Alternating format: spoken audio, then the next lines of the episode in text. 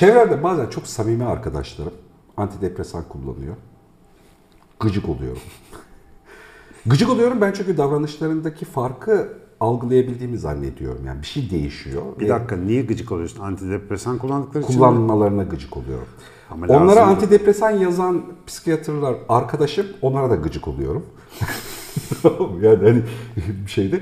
Bu döngü böyle devam ediyor ve masada abi sen artık bilimsel konuşmuyorsun. Bu dediğin şey tutarsız diye de suçlamalara da maruz kalıyorum. Yani hani sonuçta ben işin mühendisiyim. Buna karar veriyorsam kritik bir şeyle ilgili karar veriyorum. Yaptığın şey ortam bulandırmak diye de suçlamalara da maruz kalıyorum. Ee, genel olarak oluşan bu fotoğrafa da gıcık oluyorum. Mesela as- aspirin kullanana gıcık oluyor musun? Hayır aspirin kullanan gıcık olmuyorum çünkü aspirin kullandığında bir davranış değişikliği oluşmuyor. Ha, bir, o zaman gıcık olduğun şeyi merak ettim mesela. Antidepresan kullanan kişinin karar mekanizmasının deforme olduğunu fark ediyorum. Duygusal temel reflekslerinin değiştiğini fark ediyorum. Ve ben bunun okumasını yaptığımı zannediyorum masada. Yani o çok erteleme, çok su üstünde kalmaya çalışmayla ilgili tuhaf bir şey oluşuyor. Yani alıştığın ve sevdiğin karakteristik özelliklerde değişim oluşuyor. Ve bu oluştuğun değişimi şey buluyorum, kritik buluyorum. Yani orada O kişi artık o kişi olmuyor. olmuyor. Biçimi Başka şey değişiyor yani bir replika oluşuyor aslında.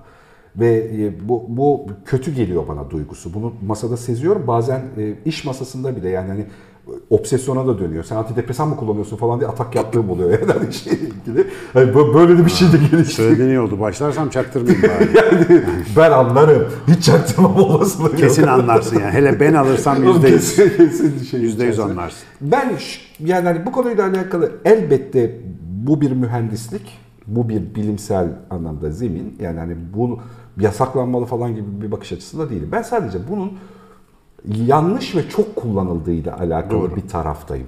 Doğru. Yani ve yani bu kadar kolaycı olmamalı gibi ki konunun mühendisi de değilim. Yani bir sürü şeyin de az biliyorumdur, yanılıyorumdur. Antidepresan bize ne yapıyor da ben bunu okuyorum?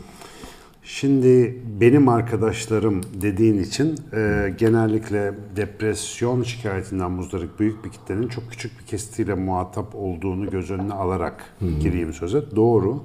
Aşırı bir kullanım söz konusu. E, 1960'lardan beri piyasada gittikçe artan çeşitleriyle beraber antidepresan şöyle bir kolaycılığa dönüştü. Hayatta yani birçok insanın yaşayabileceği sıradan, bunalımlı, işte modumuzu düşüren, e, her şey depresyon zannedilmeye ve bu depresyon gibi verimi düşük süreçlerden, duygusal bulutlu havalardan işte birkaç gün üst üste aldığımız haplarla çıkabilme fikri insanlara çok cazip gelmeye başladı. Yani temel bir zihinsel ya da diyelim mod sorununa, bu ruh durumu sorununa hızlı bir çözüm getiriyormuş gibi gözüküyor. Fakat e, daha evvel birkaç kere televizyonda da tekrar etmiştim. Sevgili psikiyatrist Elif Mutlu'nun sözüdür. İşte dertlerinizi hızlı çözen her şey bağımlılık yaratır diye. E, o dertler, o sinyaller çoğu zaman aslında normal hayat koşulları içinde çok aşırı patolojik değilse bize bir şeyleri değiştirmemiz konusunda bir sinyaldir aslında. Yani o bir yardım çığlığıdır, o bir sarı alarmdır, o bir göstergedir. Ama biz genellikle modern tıbbın da maalesef yanlış bir şekilde kısmen bize verdiği bir mesaj nedeniyle alarmı susturmayı tercih ediyoruz. Ateşi çıkan her çocuğa işte ateş düşürücü vererek enfeksiyonların yayılmasını kolaylaştırdığımız gibi bu tarz problemleri de antidepresanlarla aslında görünmez hale getirdiğimizi zannediyoruz. Halbuki arka planda çalışıp duruyor. Ben de, ben de şey diye tarif ediyorum. Sadece araya gireceğim kısacık. tabii. Benzin bitiyor, ibre benzin bittiğini gösteriyor. İbreyi değiştiriyoruz. Lan aynen. benzin bitiyor ya. Aynen onun gibi. Yüzde yüz böyle. Yani biz göstergelerle oynuyoruz. Hakikaten duruma yani motorda ne oluyor, nereye gidiyoruz falan. O ya çünkü bu tarz sorunların varlık sebebi şu. Yani hepsini genellemeyeyim ama ruhsal sorunlar diyelim genel olarak. Bu arada tekrar şimdi bizi izleyenler diken üstündedir. Bu konu çok böyle yoruma açık. Ağır, hayatı bozan ve başka insanların da hayatlarını etkileyen patolojik durumlar bir tarafa. Biz günlük böyle ruhsal dalgalanmalardan bahsediyoruz. Mesela bunun klinikteki ya da hafif ve orta derece depresyon. Mesela ağır klinik depresyon başka bir tablodur. Ona müdahale etmen gerekir. O insanı tek başına bırakmaman lazım. Ya biraz ondan konuşuyoruz aslında. Şimdi bu tarz hafif problemlerde yani senin gıcık olmana sebep olan şey muhtemelen psikoaktif ilaçlar şöyle bir mantığa dayanıyor. Biz yani bizim gibi sinir bilimciler, nöropsikiyatristler, şunlar bunlar yaklaşık bir 100 yıldır ya da 60-70 yıldır bu bozuklukları belli kimyasallarla ilişkilendirdik. hepimiz biliyoruz ki hiçbir zihinsel durum ve refleks ne kadar basit olursa olsun tek bir kimyasal madde ya da bir kimyasal madde setine indirgenebilecek kadar basit değil. Ama şu oluyor. Mesela diyelim kendini kötü hisseden insanlarda işte hava kapalı olunca böyle ağzını bıçak açmayan sürekli uyumak isteyen tiplerden tut. Uzun süreli işte bir haftadan uzun depresif belirti sergileyen insanlara kadar bunları bir inceliyorlar. Mesela bunları atıyorum vücutlarında, beyinlerinde serotonin diye bir maddenin etkinliğinin azaldığını görüyorlar. Makul müdahale nedir? Ve ben bu serotonini yükselteyim. Şimdi bu şöyle aslında garip bir mantık temelde baktığın zaman. Arabayla bir yere gidiyorsun, araba örneği verdin ya. Motor çok ısındı. Sen diyorsun ki ben bir şey yapayım da motoru soğutayım. Ya radyatörde su mu bitti? Bir yere bir şey mi kaçtı? Karbüratörde bir problem mi var? Ya bu çözülmesi gereken bir şey var. Hmm. Aşırı ısınıyorsa ya işte radyatör delinmiştir, bir şey olmuştur. Hani sen giderken kaputu açıp oradan su döküp motorun üstüne soğutmaya falan çalışabilirsin. Fakat bu palyatif bir şeydir, geçici bir çözümdür. Biraz böyle kolaycı bir yaklaşıma dayanıyor ve bu psikoaktif ilaçları aldığında temel sorun şu. Beyin hiper kompleks bir sistem. Biz onu birkaç madde cinsinden anladığımızı zannediyoruz. Anlamadan herkes biliyor da anlamış gibi yapıyoruz. Sonra o maddeye müdahale ettiğin zaman o maddenin öyle zincirleme bir e, şebeke içinde bağlı olma durumu var ki bir şeye müdahale ettim sanırken sen 100 tane şeyi değiştiriyorsun. Ve bunun sonucunda öngörülemez davranışsal problemler de yani farklılıklar da ortaya çıkabiliyor. Ama burada bir ilaç antidepresan olarak işte faz 1, 2, 3, 4 gibi çalışma basamaklarını geçip de piyasaya çıktığında şunu vaat ediyor. Depresyondaysan sana iyi gelebilir. İlaç bilimiyle yakından ilgili arkadaşlar en spesifik Prozac gibi bir ilacın bile depresyon hastalarına hani bu ilacı kullanması önerilen kişilere %25-30'dan fazla iyi gelmediğini bilirler. Yani hastaların en çok üçte biri bundan fayda görür. Geriye kalan üçte ikisi. Evet çok komik bulduğum ikinci aşaması Tabii, da orasıdır. Bunu bir deneyelim bakalım nasıl sonuç verecek diye başlayan da bir süreç var orada. O yüzden de bir sürü çeşidi vardır. E, ya bak bir hikaye anlatayım. Bak bu işler nasıl ilerliyor çok enteresan. Şimdi bu fluoxetin diye bir maddedir. Prozac dediğimiz o ticari ismidir Prozac ilacın. Hı hı. Ya işte bilmiyorum 60'lardan 70'lerden beri Hı. Prozac Nation diye kitaplar Mutluluk yazıldı. Ha, millet alıp alıp atıyor. Benim bir arkadaşım da hatta bir akademisyen arkadaşım çok ağır depresyondan muzdaripti. Sonra bir almaya başladı. İşte ne kadar bir iki hafta, işte bir iki ay sonra etki ediyor bu ilaç. Bir sabah böyle Bolşoy balesinin bir karakteri gibi girdi falan. Hoplaya zıplaya giriyor ortama. Şimdi bu başarı gibi gözüküyor. Çünkü dün yataktan kalkamayan adam e, işte iki ay sonra hoplaya zıplaya gezmeye başlıyor. Okey. Ne diyorlar? Şimdi bu kimyasal madde dışarıdan verdiğimiz bir şey. Acaba bunun gibi etkili, aynı sistem, serotonin sistemi üzerine etkili başka ilaçlar da var mı diye araştırmalar devam ediyor. Bu araştırmalar sonucunda da bir sürü antidepresan varyantı çıkıyor mesela. Ama bak şöyle hikayeler var aynı serotonin sistemi üzerine etkili bir başka kimyasal madde buluyorlar. E, kimyasal araştırmasını yapıyorlar, hayvanlarda deniyorlar, hasta insanlarda deniyorlar, sonra piyasaya çıkarıyorlar. Bu da faz 4 dediğimiz çalışma. Piyasaya çıkarıp bir önden bir satıp geri bildirim alıyorlar insanlara ne oluyor diye. Bakıyorlar, bu da aynı ilaç ama depresyona iyi gelmiyor da insanların iştahını kesiyor. Çekiyorlar piyasadan, zayıflama hapı diye veriyorlar piyasaya. Bak aynı ilaç. Sonra bir başka kimyasal madde aynı seviyelerden geçiyor. Veriyorsun insanlara piyasada. Depresyonları geçmiyor. İştahları da çok kesilmiyor. Fakat sigara içmiyorlar. Bunu da alıyorsun, sigara bırakma hapı diye piyasaya veriyorsun. Güzel, iyi ama burada sorun şu. Hani serotonin depresyon bağlantısını kurmuşsun gibi gözükürken aynı sisteme yaptığı müdahalenin bu kadar farklı etki oluşturması aklı olan bir insanın oturup düşünmesini gerektiren bir şey. Yani biz neye müdahale ettiğimiz konusunda bile fikrimiz yok çıktıları üzerinden değerlendiriyoruz. Bu senin e, muhtemelen gıcık olduğun en önemli şey şu ve söylediğinde çok haklısın. Klinik olarak önemli olmayan durumlarda dahi antidepresanın yazılması ve erişilebilir olması, alınıp kullanılabilir olması gerçekten de karar mekanizmasını ciddi bozuyor. Bozuyor bunu biliyoruz. Ben şuna inanıyorum da. Ben bir insanın bir anda doğru verdiği bir kararın dünyanın geri kalanının tümünü gerçekten değiştirebileceğine inanan bir adam. Yüzde yüz katılıyorum. Yani çünkü geçmişe baktığımızda bu hikayenin hep böyle olduğunu fark etmişiz. Birisi kritik anlamda güzel bir karar vermiş ve o karar dünyayı bir yüzyıl önceliklendirmiş. Bir sürü insan için çok pozitif bir sonuca neden olmuş. Ben bunun e, o kaosun getirdiği karmaşanın sonucunda rastgele ve seçenekler bileşkesinin ortak çalışmasıyla oluşan doğal bir şey olduğunu zannediyorum e, şeyde. Bunu herkesi o karardan uzaklaştıracak şekilde sıradanlaştırma, baskılama, normalleme, vasatlaştırma ile ilgili yapılan hamlenin bunu engellediğini, o dünyayı değiştirmeyle alakalı bir şeyi yavaşlattığını, engellediğini ya da seçeneklerini azalttığını zannediyorum. Yani bu kişisel olarak masada bundan, bundan rahatsız oluyor olmanın kendi dostlarımda rahatsız oluyor olmanın başka bir hikayesi de var da hani öteki tarafta böyleymiş gibi geliyor. Bu arada şeyi anlıyorum tabii ki. Yani belki o tanımı yapmayla da ilgili. Ne zamanın hani kimin yani depresyona bir hastalık olduğunu kabul ediyor. Bununla ilgili tartışılacak bir şey yok. Bunu iyileştirmesi gerektiğini de kabul Aynen. ediyor. Yani onunla da ilgili konuşacak bir şey yok ama bu az önceki verdiğin örnek doğru bir örnek. Yani hani motorun ısınması ile ilgili bir şey. Neden ısındığını bulmak da yaşamla ilgili çözüm üretmenin, daha sanatçı olmanın, daha nitelikli karar veren olmanın, dünyayı değiştirmenin koşulu zaten o sorunları çözmeye çalışmakla alakalı. Bazen çözüm şoföre bu kadar basma demek olabilir. Bu kadar zamanda vites değiştir demek olabilir. Yani illa Arabayı ortadan. değiştir demek aynen, olabilir. Aynen. Yani hani bundan sonra bisiklete bin demek olabilir. Bakım zamanı geldi. Bakım olur. zamanı geldi demek olabilir. Yani hani tatile çık demek olabilir. Tatile çıkamazsın. Hani konuyla alakalı şehir değiştiremezsin. Yani bunları değiştirmek için halbuki yani antidepresan kullanmaktansa belki de abi senin şehir değiştirme dilekçenin hmm. yani dilekçe nereden çıktı? Hmm, ne deniyordu doktorların yazdığı şey? Reçete. Reçete. Reçe, reçetenin böyle yazılması Ne güzel aklına gelmeyecek kadar uzak kalmışsın reçetelerden Allah göstermesin. Evet. Ama sen anlatırken aklıma şey geldi.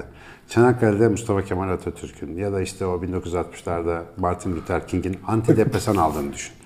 Yani sana ölmeyi Abi çok bir şey yapmadan derken. giderler ya falan önemli tamam. değil. Yani bu da dönecek adam ya. Ya insanlar mı ölüyor? Ay yazık falan. Bu da dönecek adam yani. Hani... Biri demiş ki sana ölmeyi emrediyor. Size ölmeyi emrediyorum. Öbürü demiş ki bir hayalim var.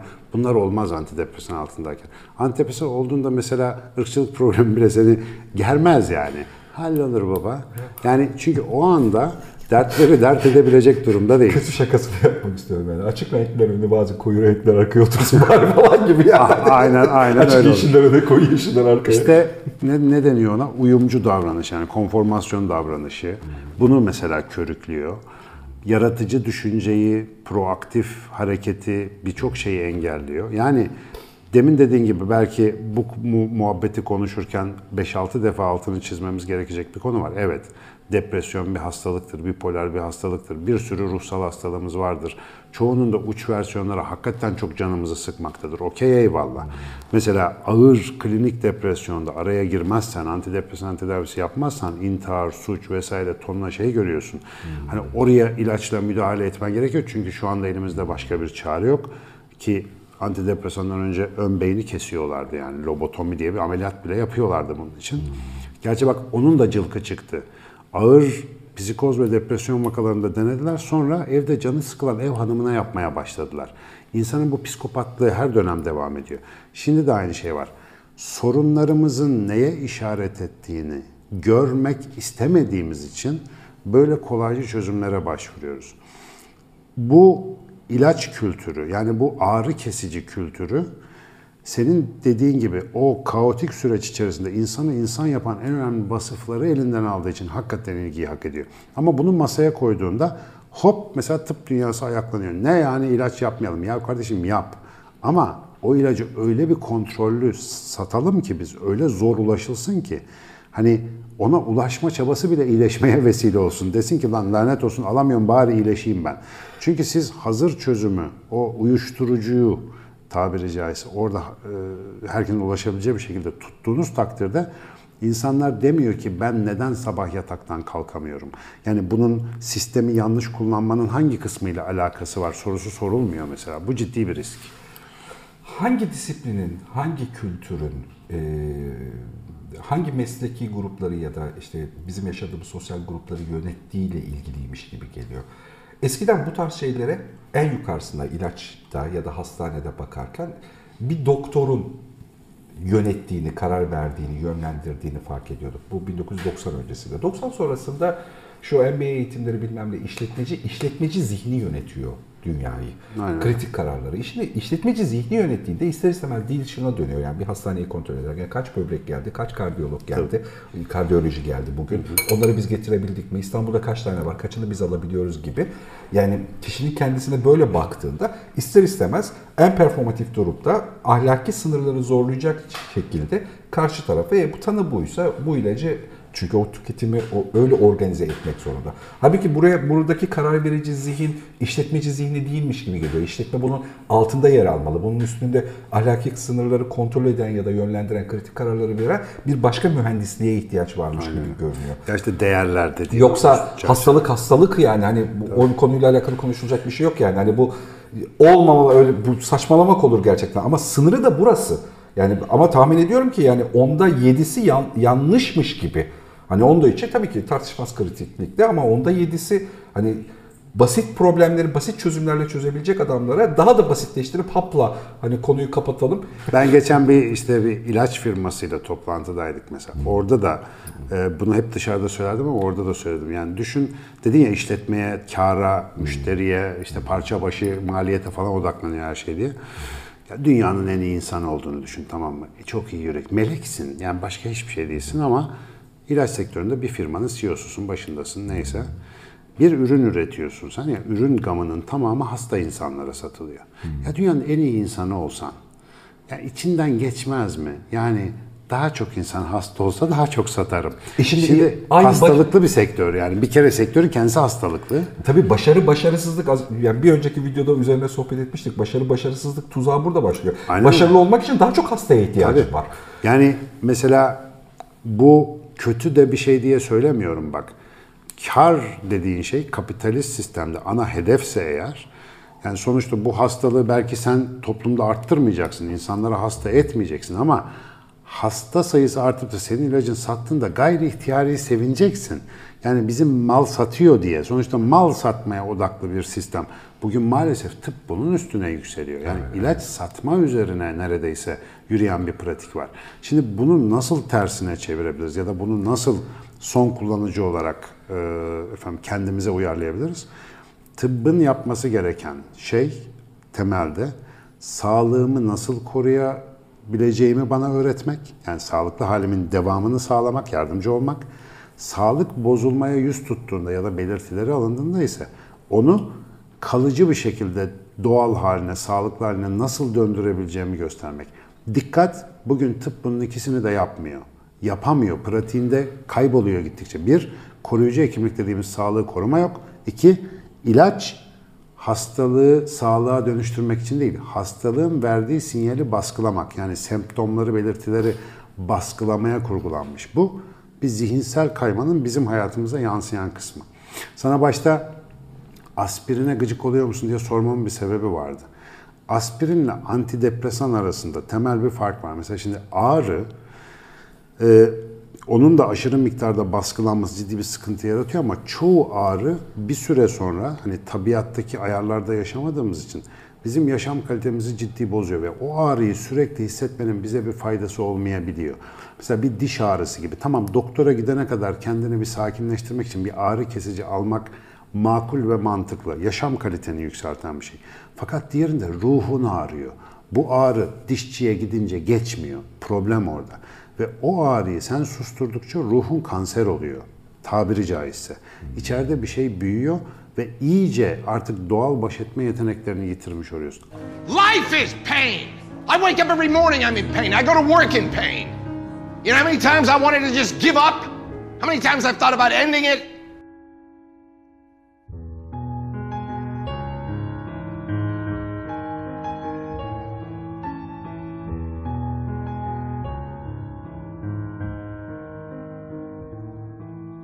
Antidepresanı tehlikeli yapan şey yan etkisi değildir. İşte intihar eğilimini arttırması değildir. Esas tehlike yaşam becerisini elinden almaktır.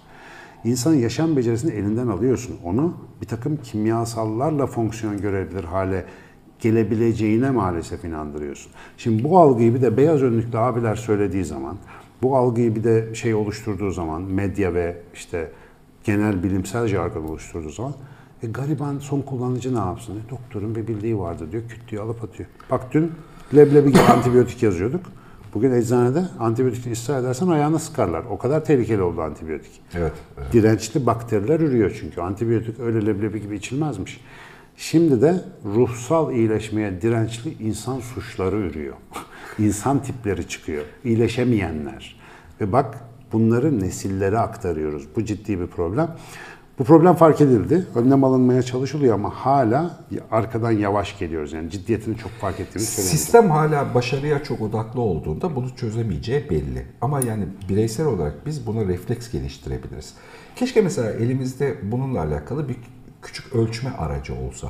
Yani doktorlar ya da hastaneler seviyesinde ayırt edemiyorsak, başarıyla konsantre oldukları için onlar bu konuyla alakalı daha agresif davranıyorları bilsek ve biz böyle böyle böyle varsa bu ertelenebilir ya da böyle böyle böyle varsa bu artık yani kullanmamız gerekir ile ilgili. Var aslında tıpta çok net kriteri var bunun. Eğer gerçekten o kadar kriteri oluyor olsa biz bunun sohbetini ya, bu durumda Şöyle, fark etmiyor olurduk. Zayıf durumlarda kontrol zayıf. Mesela şöyle söyleyeyim mesela orta ve hafif depresyonun yürümekten daha iyi tedavisi yok. Günlük yürüyüşten daha iyi hiçbir ilaç onu daha iyi tedavi etmiyor. Sadece yürüyüş yapacaksın abi. Hem de böyle havalara baka baka yani öyle ter, terleyecek falan bir şekilde değil. Rutin hareket etmek bunu iyileştiriyor. Bunu bugün bütün git psikiyatri kongrelerinde her yerde duyarsın. Fakat e, bir de şöyle bir beklenti var. Doktora gittin, konuştun, derdini anlattın. Sen yürü. Şimdi doktor bunu söylediği zaman hastanın beklentisiyle girdiği psikoloji. Ya hasta da öyle bir psikolojiye getirmiş ki bana ilaç versin için doktorun o hastaya faydası olabilmesinin neredeyse tek yolu haline geldi. Onun ağzından bir kimyasal madde depmek. Yani onu, illa bir şey içireceksin ona. Mesela şöyle hastalar var. Çok ciddi bir problem bu şu anda tıp fakültelerinde. Adam Google'dan hastalığına teşhisi koyuyor, ilacını buluyor. Doktor diyor bana bunu yaz diyor. Valla böyle hastalar var. Yani doktorlar çıldıracaktı. Bunu da bir, bir konu Tabii, tabii. gerçekten. Yani da. çıldıracakken artık alıştılar. Yani artık umursamıyorlar mesela. Ben gözlerimle gördüm. Hasta olarak gittiğimde benden önceki hastanın ya da sonraki hastanın böyle taleplerine şahit oldum. Şimdi Allah onlara da yardım etsin. Ama bu e, yani 10 yıllara yayılan bir yanlış e, anlayışın sonucu. Şimdi bunu temizlemek için önce öğretmene, önce e, şeye zihinsel e, birikimi daha yüksek olan kitlenin bir şey yapmasını beklememiz gerekiyor. Onlara sorumlu tutuyor. Yani hekimlere. Şimdi hekimler bir, bir, bir dakika diyecek. Yani bunu söylemenin yolunu araştırmaya çalışmaları gerekiyor. O yürüyüşü gerçekten hastaya nasıl ikna edici bir şekilde olmazsa olmaz bir prosedür olarak anlatabilirler. Bir ona bakmaları gerekiyor. Yani herkes sistem değilsin ben de mübarek olayım diye beklemesin. Çünkü buna bir yerden müdahale etmek lazım. Biz mesela bu konuşmayı niye yapıyoruz? Evlerinde oturan insanlar, benim anlattığım kısmı, ya coşmayın yani her şey ilaçla tedavi edilmez. O kadar da ihtiyacımız yok bu kimyasal maddelere demek için mesela. Bu bilinçlendirmeyi oluşturmak için birileri dümeni eline almak zorunda. Yoksa sistem değişmez. Biz bu alışkanlığı kolay kolay bırakmayız yani. Düşünsene abi mis gibi 15 gün sabah sürünerek kalkmışsın. 3 hafta ilaç alıyorsun. 3 haftanın sonunda 6'da kalkıyorsun. Sabah sporu yapıyorsun. Herkese günaydın diyorsun. Sana iyiymiş gibi geliyor. Ama arka planda o problem duruyor. Bunun iyilik değil kötülük olduğunu anlatmamız lazım. Çünkü yaşam becerisi bununla başa çıkabilmek. Yıllar evvel Doğan Cüceloğlu'nun şeyde Savaşçı kitabında okumuştum işte. Onlar diyor sinyaller sana bir şey söylüyor. Ona bas ve yüksel. Yani böyle durumlar aşıldığı zaman. Orası bir şey öğrenmen gereken bir şey. Yani sistemini değiştirmen gereken bir Ya dönem. bir de zaten depresyon dediğin şey ne? Hani bizim sinir biliminde, psikolojide, psikiyatride. Genellikle uzun süren stresin davranışlar üzerinde yarattığı doğal bir etki. Mesela beyindeki şeyini görebiliyoruz izlerini. Beyin küçülüyor uzun süre depresyonda. Efendim işte şeker hastalığı riski artıyor. Efendim sık sık hastalık oluyor vücutta. Yaygın iltihaplanma ya da enflamasyon dediğimiz durumda. Yani vücut bir reaksiyon veriyor anlatabiliyor muyum? Neye? Tabiatta hiç karşılaşmadığımız o yoğun strese. Mesela benim insanın fabrikalarının 5. bölümü komple buna ayrılmış vaziyette yani. Az önce bir ölçme aracı üretsek derken insanın fabrika ayarlarının sistematiğini kullanarak bir ölçme aracı geliştirsek. Yani bu konuyla alakalı bireysel olarak kendini daha tanıyarak davranmaya dair e, iç kaşıcı. Gıcık bir soru daha sormak istiyorum. Yani amaçlarımızdan bir tanesi, yaşamsal amaçlarımızdan bir tanesi mutlu olalım. Mutlu olalım, kendimizi iyi hissedelim falan falan. Amaç mı acaba ama evet onu da koyabiliriz. Ya ihtiyaçlarımızdan biri belki desek. Ha ya da yoğunluklu ihtiyaçlarımızdan bir tanesi doğru beslenelim bilmem ama bunların hepsinin vardığı sonuç kendimizi iyi hissedelim. Mutlu ve dengeli ve güzel hissedelim. His dediğimiz yani duyguya dönüşen alanda bunu hormonların dışarıdan veri alıyoruz. Aldığımız veriyi duyularımızla ölçüyoruz. Hormonlarımızla bir kokteyle biçime dönüştürüyoruz. His olarak, mutluluk olarak da bize geri dönüyor. Ve bir şeyin kendisi. Kabaca böyle. Biz dışarıdan girilen süreci kestik. Hormona direkt etkide bulunduk. Antidepresanla ya da yasladık hormonun kendisini, serotonini vesaire bir şey artması ne artması gerekiyorsa böyle. Acayip mutluyuz. Dış etkenlerden de bağımsız. Hep böyle yaşasak Diş hekimine gittiğimizde şuraya bir tane enjeksiyon yapıyorlar. Trigeminal sinirin mandibular dalını uyuşturduktan sonra isterse kemiklerini kırsın hissetmiyorsun. Şimdi diş hekiminde bu güzel. Hayatta olduğunu düşün. Hayatta uyuşturdun çenendeki sinirleri. Dişin kırıldı hissetmiyorsun. Orası enfeksiyon oluyor hissetmiyorsun. Ne olur? Yani çenen düşer vallahi. Yani Ya- yaşamını sürdürebilmen mümkün ya ben kendimi iyi hissedeyim de bedene ne ihtiyacım var? Ha işte o da beden. Yani beden beden olmadan mutlu olamazsın. Yani beden tam olmadan mesela Ya hani o kadar hissizleştirdiğimizi kabul etmeyelim de yani hani Ya- abartılı bir örnekle çünkü burada e, yani bunu çok zorlayan alanlar oluşmaya başladığını ya da düşünme yöntemleri oluşmaya başladığını düşünüyorum. Yani insanların çok evde uzun süre kapalı kalıyor olması, yalnızlığını böyle örtmesi, hatta uyuşturucu bağlarının yükselmesi gibi. Hani bunu karikatürize ederek böyle anlatıyor olmamın nedeni sosyal örüntülerde Tabii bir ki. karşılığı var masada konuşuyorken. Yani zorladığı alanda burası. Ya sonuçta mutlu olmak istemiyor, iyi hissetmek istemiyor muyuz kendimizi? E tamam yani bu konuyla alakalı Louis, gerekli. evet, Louis C.K.'in söylediği gibi ben diyor çocuklara nasıl diyor uyuşturucu kullanmayın diyeyim. Hayatınızda var olan bütün problemlere mükemmel bir çözüm diyor yani. Yani hani diyor. ara- gerçeklikle bağımızı, gerçekliğe de ihtiyacı var.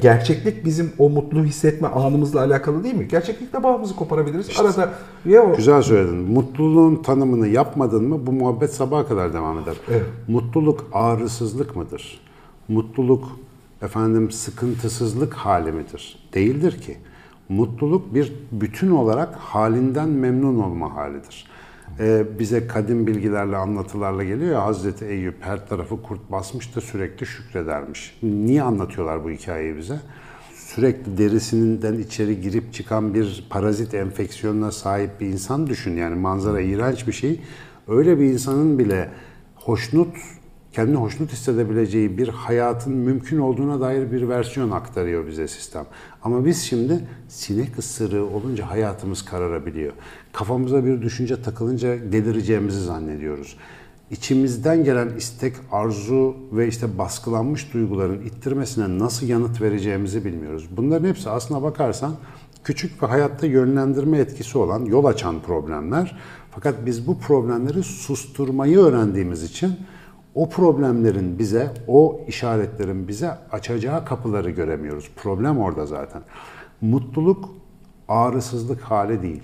TDK'nın sözünde yazdığı gibi insanın bütün arzu ve isteklerine süresiz olarak ulaşılabilme halidir gibi bir mutluluk tanımı deliliktir yani.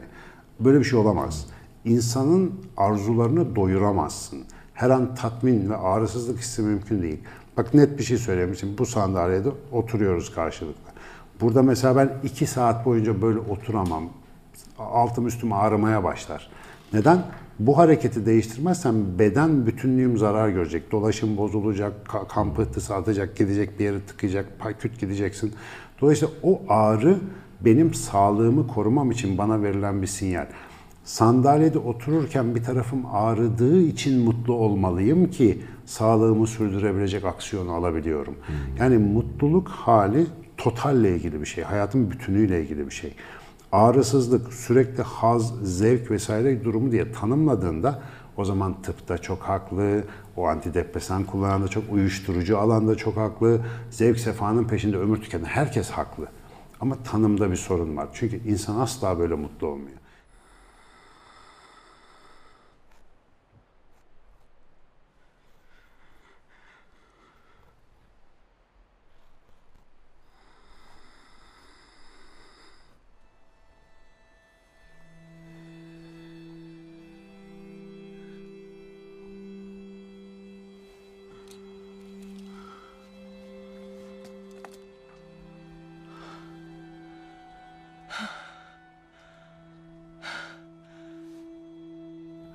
Bütün dünyayı ver, Mars'ta ne var diye oraya bakıyor mesela.